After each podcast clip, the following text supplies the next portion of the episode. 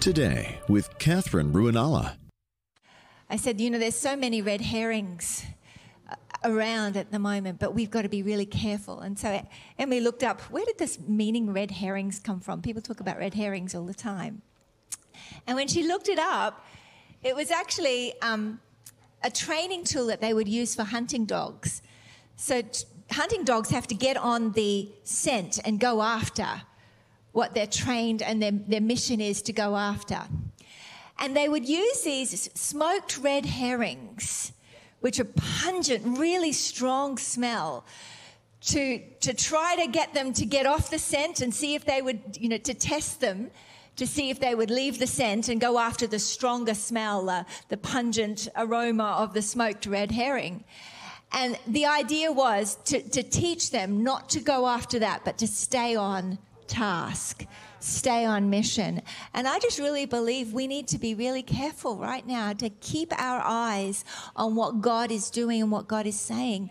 Because there, if we, if we're not focused, then we will miss what He's doing. God is asking us to give our eyes and our attention, our heart to Him. His heart is that we would love Him. Hallelujah. So, Father, we thank you for all that you've done and all that you're going to do. And Lord, we ask for more. You said to ask for rain in the time of rain. So, Lord, we're asking for more. We're asking for rain. Holy Spirit, come. We welcome your presence. We give you glory, we give you honor, and we give you praise. And everybody said, Amen. Amen. Who saw the storm last night? We sat out the back and watched the lightning and the thunder, and I couldn't help but worship. And as I'm listening to this lightning and thunder, it's getting closer your heart sort of starts to beat like, oh, I wonder if you should go inside. Oh, we can stay a bit longer. You know, anybody else like to storm watch? But when it's really intense storm, and it was pretty intense storm last night, um, you know, your heart goes a bit fast when there's the thunder booming and the lightning. And the Bible says that there is a storm all around him, lightning and thunder in the throne room. And I wondered, wonder what it's like, God. If, if our hearts race in a natural storm and can't help but worship God, what will it be like? Hallelujah. You know, I, I've been seeking the Lord as to what to share with you today, and I believe the Holy Spirit's giving us a word and asking for our attention. We've been in uh, looking in Hosea, the book of Hosea. And I just want to start there again uh, t- today. Thank you, Father, for your presence. You know, I sat down this morning when I woke up and I read through the whole book of Hosea. And this is a fascinating story. This prophet was told to go and marry a prostitute and that she would be unfaithful to him, but marry her anyway as a prophetic sign of God and his people. And sure enough, he marries her. They've got, they have kids, and she runs off after all the other lovers. And she gets um, uh, bound to another man. And the Lord tells Hosea, Go and buy her back. Go and pay whatever needs to be paid to set her free and bring her back. And so he goes and he pays for her to be set free from that other man's service so that she could come back and be his bride. And that's a picture for us of what Jesus has done for us. He came and he gave his life for people who, who were unfaithful, for people who didn't love him back, but he just gave himself. He gave he came, he gave his whole life. He didn't pay a sum. He paid the ultimate price. Came and gave his life. And uh, the language that I've been seeing all the way through the scripture has just been hitting my heart so deeply. The passionate heart of love that God has for people, his longing for people, the whole essence of this entire book, the Bible, is about God wanting you and I to love him back. When Jesus was asked, What's the greatest commandment? In, in Matthew 22, he says, Love the Lord your God with all your heart and with all your soul and with all your mind. This is the greatest and foremost commandment. The second is like it you shall love your neighbor as yourself. On these two commandments depend the whole law and the prophets. Love the Lord your God with all your heart and your, all your soul and all your mind. Sometimes when you're reading the Old Testament, you can get this impression that God is demanding, yes, this is what you need to do. And yes, this is what you need to do, but his heart isn't coming as a controller. His heart is coming as a lover. His heart is coming as a parent that ah longs for his people. Let's have a look again in Hosea chapter 6. Some wonderful verses, and yet you can read the whole chapter. But verse 4, it says this What shall I do with you, O Ephraim? What shall I do with you, O Judah? For your loyalty is like a morning cloud and like the dew which goes away early. Verse 6, he says, For I delight in loyalty rather than sacrifice, and in the knowledge of God rather than burnt offerings. I shared last week, I was so struck by the New American Standards rendering of this verse because I'm so used to my New King James. Carsten and I have a have a thing. He likes the New, New American Standard. I'm beginning to really enjoy it. I'm, I'm learning to like it. Hallelujah. But I thought, why have they translated this word loyalty when the New King James translates it mercy? Because mercy and loyalty are just two very different words. So, looking it up in the Hebrew, I was really fascinated by it. It's translated kindness by implication towards God. mercy, kindness, loyalty towards God. It's like, what, what do you mean, God? And you can hear the heart of the Father here saying, My desire is that you would love me that you would have mercy on my deep longing for your loyalty, for your love. I am a jealous God. But when he says he's a jealous God, it's not in a negative sense. It's a I love you and everything in me. The thing I want more than any sacrifice you could possibly bring me is your heart. I desire that you would have kindness toward me. And you can hear the heart of God, not a demanding dictator, but, ah, oh, have mercy on me. My heart is breaking for you. If you have a look in, in chapter 11, he's speaking about Israel in verse 1 of chapter 11. He says, When Israel was a youth, I loved him, and out of Egypt I called my son. You might remember that verse from uh, in the New Testament when they're referring to Jesus. The more they called them, speaking of the prophets, the more they went from them. They kept sacrificing to the Baals and kept burning incense to idols. In other words, the more the prophets called to them to come back to me, the more they went after, after idols. Yet it is I who taught Ephraim to walk. I took them in my arms, but they did not know that I healed them.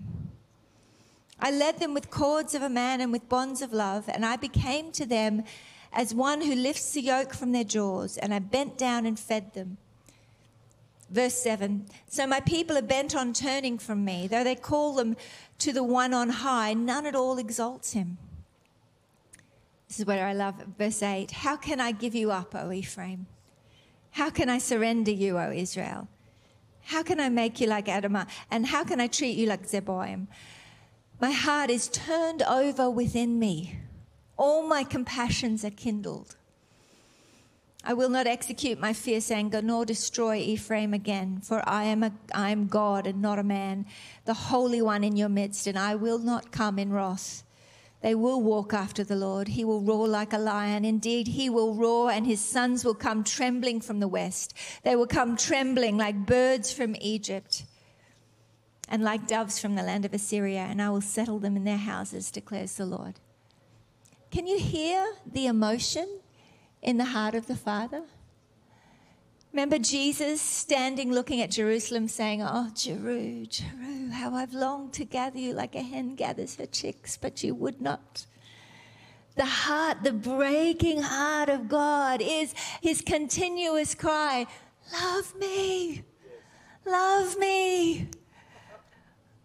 On um, Thursday night, I was, I was thinking about some issues and situations, and I was I was a bit concerned that people might be upset about something or uh, something that we'd done, and, and I was thinking about it, and I suddenly heard the Lord speak to me, cut through my thoughts. I wasn't praying; I was just worrying, and He cut through my thoughts, and He said, "I'm not thinking about that. I'm thinking about tomorrow night."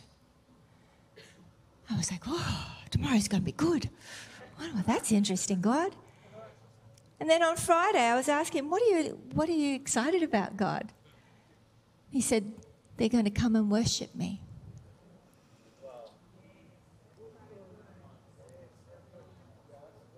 They're going to come and love me. You see, we get this concept of God. And, and He is God who needs nothing. But we get this idea that he, He's somehow unknowable. Yet he says, You and I are created in his image, and you and I have been given emotion because he has emotion, deep, deep emotion, fiery, passionate emotion. His eyes blaze like fire. It's not just a technical thing that happens, they blaze with a fiery passion a fiery love, a love for us like we have never understood. We pray in Ephesians chapter 3. You know, it's one of my favorite prayers. Lord, give it, strengthen us with might in our inner being that we may know, be able to comprehend together with all the saints, Christ dwelling in our hearts through faith, that we being rooted and grounded in love may be able to comprehend what is the height and the depth and the width and the breadth, the love of God that passes knowledge. And we pray that. But I tell you, as God is answering that prayer in a continuous way, we, I'm beginning to recognize the fear of God that comes along with this. This love is not just a nice thing, it's holy and fiery and ferocious and glorious. Hallelujah. For I desire loyalty more than sacrifice. I desire kindness toward me more than sacrifice. As you read through the scripture, you see, um, you see it here, you see it all the way through the Word of God. You see Jesus saying again, this is the greatest commandment repeated through, throughout the, the Gospels. This is the foremost, greatest, most important thing Love the Lord your God with all your heart, with all your soul, with all your strength, with all your mind. Love me. This is what the Lord is saying. Love me, love me, love me. And then in the epistles, we see it again really clearly the command, the fiery need, the desire of God, the call of God for us to love Him. I shared from um, the parable of the sheep and the goats uh, recently, and then and then Jesus speaking and saying, Many will come to me on that day saying, Lord, Lord, have we not done miracles in your name, prophesied in your name? And he'll say, Depart from me, I never knew you. When you look at that word, it's actually about being entwined with God. It's about being, having a heart connection with God. God's desire is that we would know Him, that we would know Him, we would discover Him, that we would walk with Him in a way that He has captured our hearts and that we give Him our love. That is our highest calling, that is our greatest thing. And then I was reading what struck me as a pretty heavy scripture in First Corinthians chapter 16. And, you know, I love the benedictions where Paul signs off, and we often finish church with a benediction. Now may the grace of our Lord Jesus Christ, the love of God, and the fellowship of the Holy Spirit be with you all this day and forevermore. Beautiful benedictions. And here's the benediction at the end of First Corinthians. Verse 21. The, this greeting is in my own hand, Paul. So here comes the benediction. If anyone does not love the Lord, he is to be accursed. Maranatha. Imagine if I finish off the benediction like that. what? If anyone does not love the Lord, he is to be accursed. Maranatha. Maranatha, what does Maranatha mean? Anybody know? Means our Lord comes or our Lord is coming. Or if you look at if you look at the, the latter meaning of it, it's our Lord is coming and he will judge those who've set him at naught our glorious God. You see, He loves with such a fiery passion. His desire is that you would love Him back because this whole story of redemption, the Bible says, for the joy set before Him, Jesus endured the cross. He paid the price, hoping that you would exercise your own free will to love Him back. That we would have the glorious good news ending of instead of unrequited love, we'd have God getting the reward of his suffering. The reward of his suffering is your love. Is people loving him back. His people, the ones he's created in his image, which is human beings, his reward is that you would love him back. Hallelujah. And then today, as I was praying, I, I felt the Lord actually speak from Isaiah 22 22. And I believe it's a word for the new year, for, for 2022. And Isaiah 22 22 says this it's, a, it's about the key of David. I will set the key of the house of David on his shoulder. When he opens, no one will shut. When he shuts, no one will open. That same key of David's referred to again in Revelation chapter 3. In the message to Philadelphia, Philadelphia is one of only two churches that don't actually receive a rebuke. It's, it's interesting. And here it is in, in Revelation, that same reference to the key of David. And to the angel of the church of Philadelphia, write He who is holy, who is true, who has the key of David, who opens and no one will shut, and who shuts and no one opens, says this I know your deeds. Behold, I've put before you an open door which no one can shut, because you have a little power and have kept my word and have not denied my name. Behold, I will cause those that are of the synagogue of Satan who say they are Jews and are not, but lie, and I will make them come and bow down at your feet and make them know that I have loved you because you've kept the word of my perseverance, I will keep you from the hour of testing, that hour which is about to come on the whole world to test those who dwell on the earth. I am coming quickly. Hold fast to what you have so that no one will take your crown. He who overcomes, I will make him a pillar in the temple of my God, and he will not go out from it any more. And I will write on him the name of my God and the name of the city of my God, the New Jerusalem, which comes down out of heaven from my God, and my new name he who has an ear, let him hear what the Spirit says to the churches. The key of David. What is the key of David? You study it out, nobody comes to a clear conclusion, but I think it's fairly obvious. As I'm doing my slow walk through the Psalms, the thing that David had was he loved the Lord his God. He loved the Lord his God. Even though he sinned and made messes, he was honored. He was the one that was, was designated as David. In, in David's line will come the Messiah. David, the house of David. David, the key of David. David's key.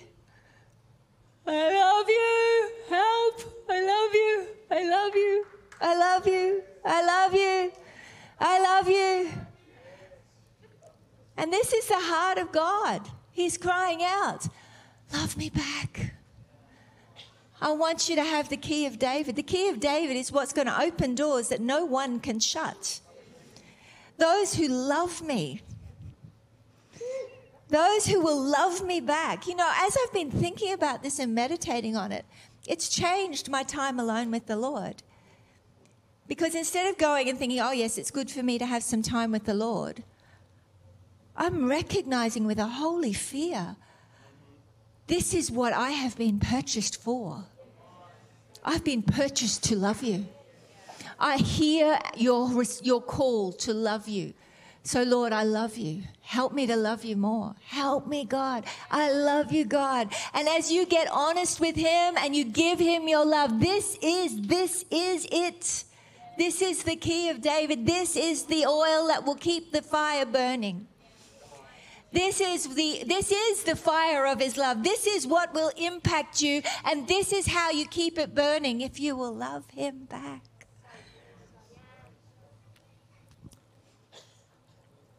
You could have a look anywhere pretty much in the Psalms and discover it, but Psalm 31, verse 23. Oh, love the Lord, all you his godly ones. Over and over again, you hear David urging people, Oh, love the Lord. Love the Lord. He is worthy. And he had, he had this connection with God where he knew this one thing I know God is for me. God is on my side. God is for me. Who can be against me? He knew it because he had a love relationship with his Father. In his glory, in his light, we see light. God wants to release the spirit of glory the spirit of wisdom, the spirit of understanding, the spirit of counsel and might, of knowledge and the fear of the Lord, the whole sevenfold uh, manifest, manifestation of the Spirit of God. He wants us to be overwhelmed in our pursuit of Him. Seek the Lord, and he, then you will find Him. Psalm 45, I just will finish on. I shared a bit of this on Friday night. And it's a fascinating psalm because it really is a picture of intimacy, identity, and increase, which is our core values for Glory City. It starts off My heart overflows with a good theme. I address my verses to the King. I, I memorized it in the NIV when I was a child. Uh, uh, that um, my heart is stirred by a noble theme. A noble theme. What is this noble theme? It's a wedding song. It's a beautiful wedding song, but it's more than just a wedding song for Solomon and his bride. It's a picture of Christ and his bride and the longing in the heart of God for his bride. But it starts off with, with um, description of the majesty and the splendor of the king and that's why we start worshiping God, declaring His majesty and His goodness, because out of that, we recognize how wonderful He is. And as we get wisdom and revelation in the knowledge of Him, Ephesians 1, we begin to understand the hope of our calling, the riches of His glorious inheritance in us, the saints, and the greatness of the power toward us who believe. I remember when I was just 23 years old and I had a Jess was just a baby, and when she'd be asleep during the day, have her sleep, I'd pray. And I remember one day being on the floor groaning in intercession, and I just had a vision. And I saw people, and I saw them actually just walking blindly off a cliff. And I saw, I turned and I saw the face of Jesus, and his, his eyes undid me. There was such deep grief in his face. And then I saw myself calling out to these people and telling them, hey, hey, the message of salvation. But I'll never forget the look of grief on the face of Jesus. Like, we, we get this idea that somehow, oh, well, I'll give it a shot. Hopefully, somebody will get saved. But if we understood You know, imagine, I say it like this imagine if you had a child that had been abducted at birth and somebody on the street one day, you spent everything you had to try and find this child. And then one day, someone on the street said they saw your child. This person who doesn't even know you exist, but, but you've been looking for your whole life. And imagine if they said, "Oh, I didn't, I didn't tell them that you were looking for them because I, um, you know, I didn't want to embarrass them." Or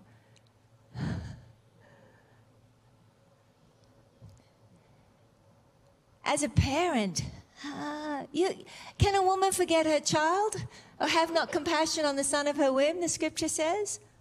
Surely they may forget, but I will not forget you. See, I have inscribed you on the palms of my hands. You see, if we understood how much He cares, if we understood that, like, you can hear His heart here in Hosea. Can I just forget you?